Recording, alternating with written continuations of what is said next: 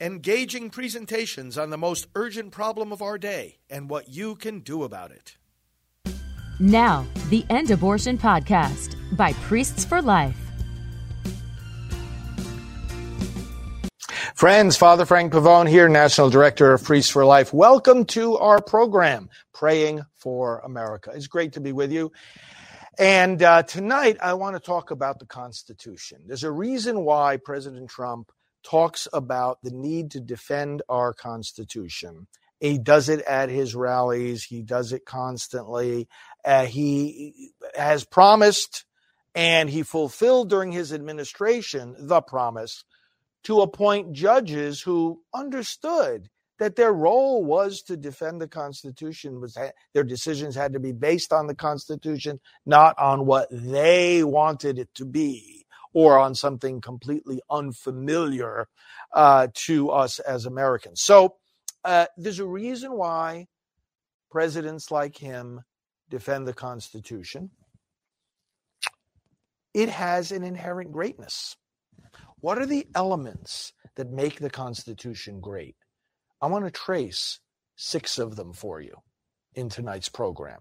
Just kind of kind of remind ourselves of why this structure of government works as to why this is the oldest functioning constitution in the world. We're the only country still operating under its original constitution. That's pretty significant. And people come here more than to any place else looking for freedom, looking for opportunity. You know, the freedom and opportunity, these are not just things that kind of fall from the sky in a magical way.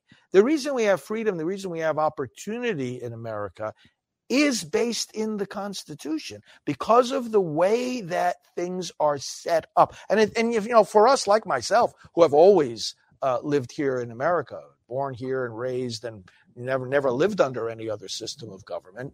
Thank you, Lord. Um, we kind of, you know, take it for granted. We presume that oh, well, this is the way it is everywhere. No, it's not. And and our Constitution uh, embodies principles and ways of life that are uh, uniquely American, and that when they were introduced by our founders, in many instances weren't anywhere else in the world. Weren't anywhere else in the world. We kind of have to learn that. That's why also President Trump has so ardently defended patriotic education. Teach our children the kinds of principles I'm going to review with you here tonight and uh, by teaching them the uniqueness, the greatness, the wisdom, the genius of this Constitution, it'll motivate them to fight for it, defend it, and enjoy its benefits. Let's read from the Gospel of Luke.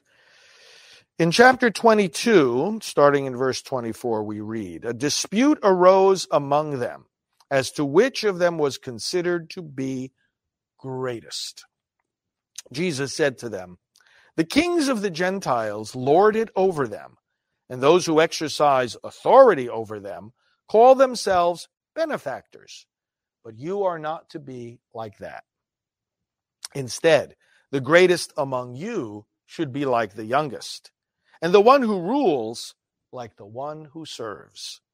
For who is greater, the one who is at the table or the one who serves?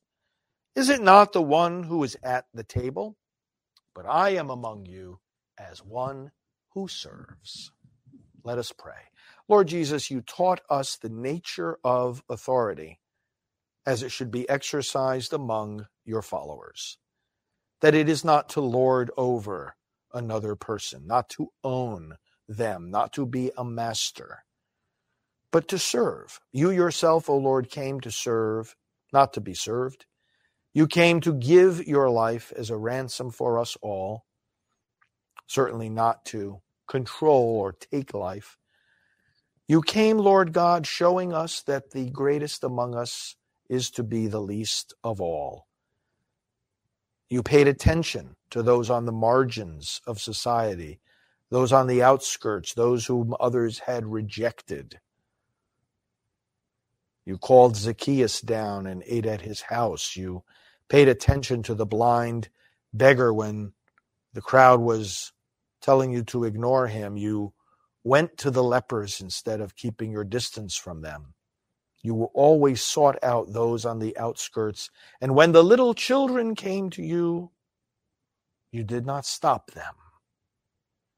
Teach us, Lord, what authority means, what service means, and help us to understand even more deeply the meaning of America.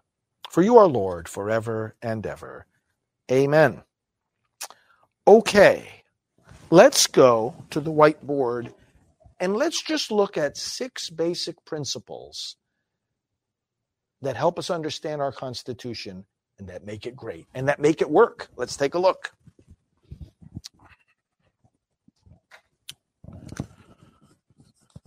The Constitution of the United States. Now, brothers and sisters, you know that our founding documents consist of the Declaration of Independence and the Constitution. So the Declaration is this is the the document of principles. Why are we starting a new government? Our founders declared their independence from King George III, a tyrant, and they listed the grievances. Most of the wording of the Declaration of Independence is a list of grievances, violations of human rights, not just taxation without representation, it's deeper than that. He was taking lives. He was disrupting lives. He was taking away rights of self governance. He was doing all kinds of things that are laid out there in great detail in between those principles about unalienable rights and self evident truths. So that's the document of principle if you declare the reasons why you're you're uh, separating yourselves from a previous political loyalty and and setting out on a new path well then you've got to do part 2 which is okay what's that new path going to look like? How are we going to govern ourselves? If we don't any longer want to be governed by a tyrant well how do we make it work to govern ourselves? And that's where the constitution comes in. There are several different um, aspects or d- dimensions of the Constitution that we need to understand. Okay, number number one, and this would seem quite obvious to say, it's written. Okay, it's not an unwritten constitution. It's not some kind of conceptual, uh, you know, uh, uh, uh, uh atmosphere that we're living in. It was written down as a document. This is not the case in every country. It's a written constitution. It's written for a reason.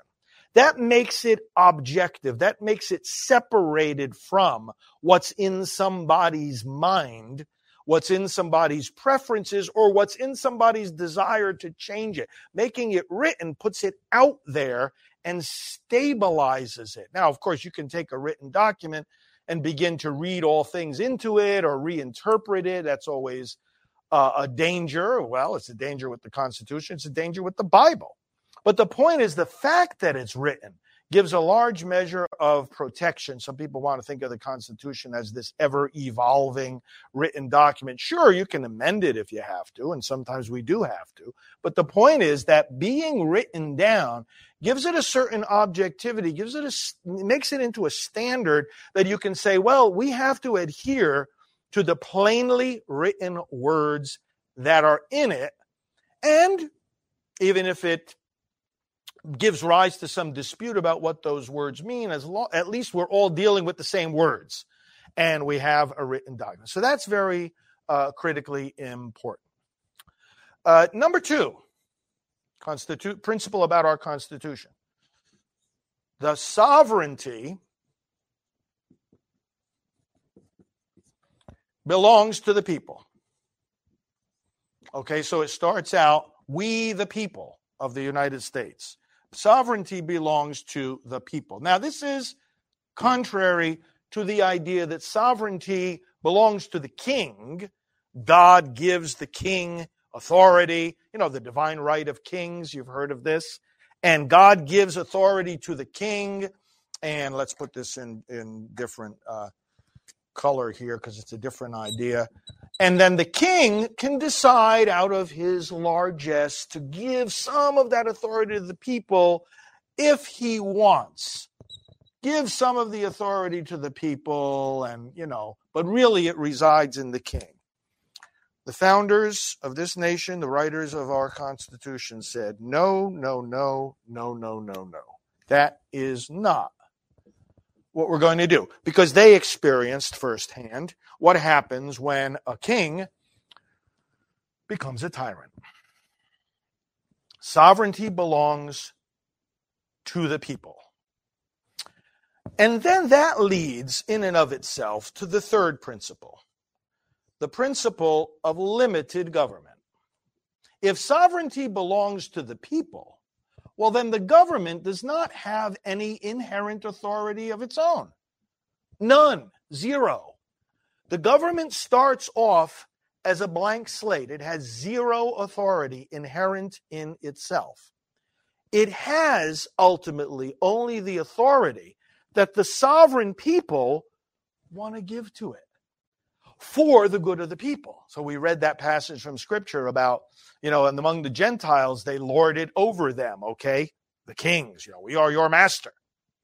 It shall not be that way with you, Jesus said. The greatest among you shall be as the servant. So those who do serve in government authority recognize the sovereignty of the people. They're not looking down at the people. They're looking up at the people. I have my authority. I have my position in government only because you, the people, have consented to give it to me. And that, of course, is reflected in the vote, isn't it? They're out of office if you vote them out. They're in office only because you vote them in. They answer to you, they work for you, you don't work for them. All right, so those are the first three principles. Limited government, well, how is it limited? And this leads us to principle number four um, separation of powers. Now, the separation is both vertical and horizontal. The vertical separation of powers, you've got the federal government and you've got the state governments. So it's not just that we have one government, you know, obviously we have, we're talking about our federal constitution here, but there are state constitutions. We can think about our federal legislature, the Congress, but there are also 50 state legislatures. We can think about our federal courts with the Supreme Court at the pinnacle, but there are also 50 state court systems. We are the United States. The state government is distinct from the federal and in fact, the states create the federal, not the other way around. So you have a separation there. And you have a separation horizontally, both at the federal level and at the state level, where you have the three branches of the government. Okay, so you have the lawmaking body, the legislative, you have the uh, those who enforce the law, the executive, and then you have the courts, the judicial. And they all have their specific responsibilities. And what's important for this uh, point we're making here, they all have their limits. And there are ways that any of the two of them can can temper and and rein in, if you will, what the other branch might be doing. So, for example, um, the Congress, okay, the Senate, for example, in the legislative branch, has to approve uh, the judges to, before they get onto the, the federal courts. The executive, moreover, nominates them. Now, on the other hand, turn that around, the judges can declare an action either of the executive or of the legislative branch to be unconstitutional, if in fact there is. Now, they can't just make that up. It's got to be based on the Constitution and its plain language, going back to the fact that it's a written document. It doesn't just reside in the heart and mind of the of the judge, uh, but they have a they have an authority to rein in actions by which the other two branches might overstep their bounds. Likewise, Congress has the authority to take certain hands to take certain issues out of the hands of the courts if the courts start to transgress their bounds. So there's a lot of different, we call them the checks and balances, right, on the um, on the different branches. So there's the separation of powers. Principle number five re- it's representative government. It's representative government. So, what you're seeing here is the fact, for example, that we've got look at how our elections are structured. The president is elected every four years, serves a four year term, can be reelected, but only once. Senators serve a six year term, so they're elected every six years. Members of the House of Representatives are elected every two years. So the elections are are are on a different timetable for each of these um, groups of people, and therefore they can't all run as on a slate. You know, oh, I'm going to elect my my representative, my senator, my president all at the same time, or they're going to run on one slate altogether. Too much power. Too much power they've got to serve in government and they've got to kind of they look at their colleagues and say okay well you know your your your need to get reelected and your your your campaign and whether you win or lose is completely independent from me you've got your delegation in your state you've got your representatives you've got your senators but who wins who loses whether they stay in power whether they get in power in the first place eh, they're all on their own track they're all separately and independently answerable to you. This is a pretty good idea. And again, they represent you. They don't represent themselves. A final point, a sixth point uh, that makes our Constitution so great the economic freedom that we have. Now, now think of this in terms of why this is a land of prosperity and why it's a land of opportunity. You can come here, you can be a citizen of this country, and you can make things, you can invent things, you can create things, you can use your skills to produce things that can be of help to your fellow citizens. You can buy and you can sell anywhere in the country. You're not limited you can buy and sell anywhere in the country. You can make money anywhere in the country, give money anywhere in the country, give goods and services. And your ingenuity, your inventiveness and creativity and hard work pays off because of the doctrine of private property. Not as remember I told you before about you know growing up in America, we kind of take for granted that oh well it's this way around the world. It's not the case when it comes to private property and take for example the whole idea of patents. You invent something, you own it. Government can't just you know pull it from you. Oh, this is ours now. Yeah, you worked hard to invent it. Maybe you spent your whole life thinking about a certain idea, and then you you you you you unlocked the secret of what that particular product is, and now it's a real moneymaker. But yeah, you know, we're gonna just uh, we're gonna take the fruits of uh, of your labor from you. Well, what does that do? That depresses a drive and motivation to invent things. If you realize in the end you're not going to own it yourself anyway, well, what, then you're less motivated to be inventive. And this is why 95% of the impactful inventions that have changed our lives in the world have come from where? America. These are then the six principles a written constitution giving sovereignty to the people establishing limited government where we they govern only with the consent of the governed they govern in a way that's that does not allow human nature power corrupts absolute power corrupts absolutely does not allow human nature in its weakness to take over and to start to introduce tyranny you've got separation of powers representative government accountable to the people and economic freedom that opens the way to a tremendous tremendous progress for families individuals and ultimately the benefit of the whole country. Let me go back to my chair and give you just some concluding reflections on all of this. Friends, um, we have to defend the Constitution. There are literally some, and there are powerful forces in academia, in media, in government itself, who are no longer appreciative of the Constitution, no longer in love with it. We have to be in love with it. We have to treat this document with the reverence that it deserves because our founding fathers, they prayed and they worked hard and they were granted wisdom when you think about how this and they had a, a biblical worldview you think about how this works it takes account of what the scriptures say about human nature the point i was just making about how you know we are we're inclined to sin we're inclined to do exactly the opposite of what that biblical passage said that we read at the outset that the greatest among you must become the least, must become the servant of all. Well, human nature is inclined to do just the opposite, right?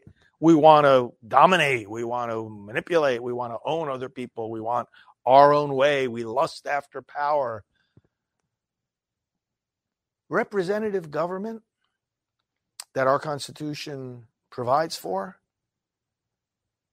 is ultimately shaped by the teachings of Jesus Again, our founders had a biblical worldview because Jesus teaches that we all are called to be sons and daughters of the Most High God.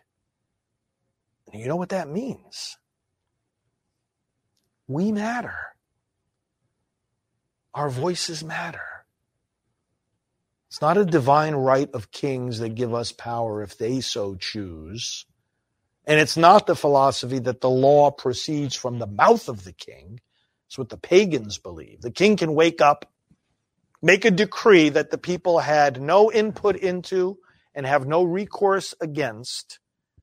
And he just gets up out of bed one day and uh, makes a decree, and now the people have to live with the consequences. That doesn't respect the, the, the inherent dignity of those people. It's just the opposite of the kind of, of leadership, servant leadership, that Jesus teaches. The law doesn't come from the mouth of the king. The law comes from God alone, not from any human being. And it's written on our hearts. And furthermore, it's a law given in and through the Spirit who makes us children of that king, of that God. So we have a voice. So when you say, well, we have representative government, the government works for us, government has to serve us, we have a voice, we can vote, we can lobby, we can get them out of office if we need to. It flows from a Christian worldview. We matter. Our voices matter. So thank God for the Constitution. Let's teach our children and our grandchildren. Let's teach them well. Let's make sure our educational system is imparting an understanding of how it is that we're supposed to be governing ourselves. Because if we don't have an understanding of that, this system can slip away from us and we can find ourselves once again under the very tyranny that our founding fathers sought to separate themselves from and to separate and protect us from. Let's pray. Father, we thank you for the freedom that comes in and through the Spirit that you pour out on us. Preserve this freedom by helping us preserve our understanding of this great document that we call our Constitution.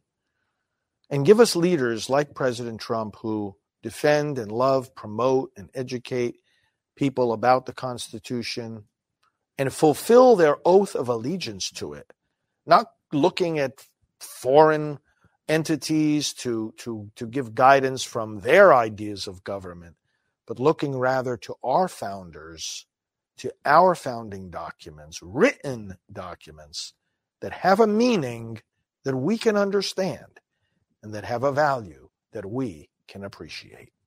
Preserve us, O God, and we ask all this as we pray for America using the words Jesus taught us Our Father, who art in heaven, hallowed be thy name.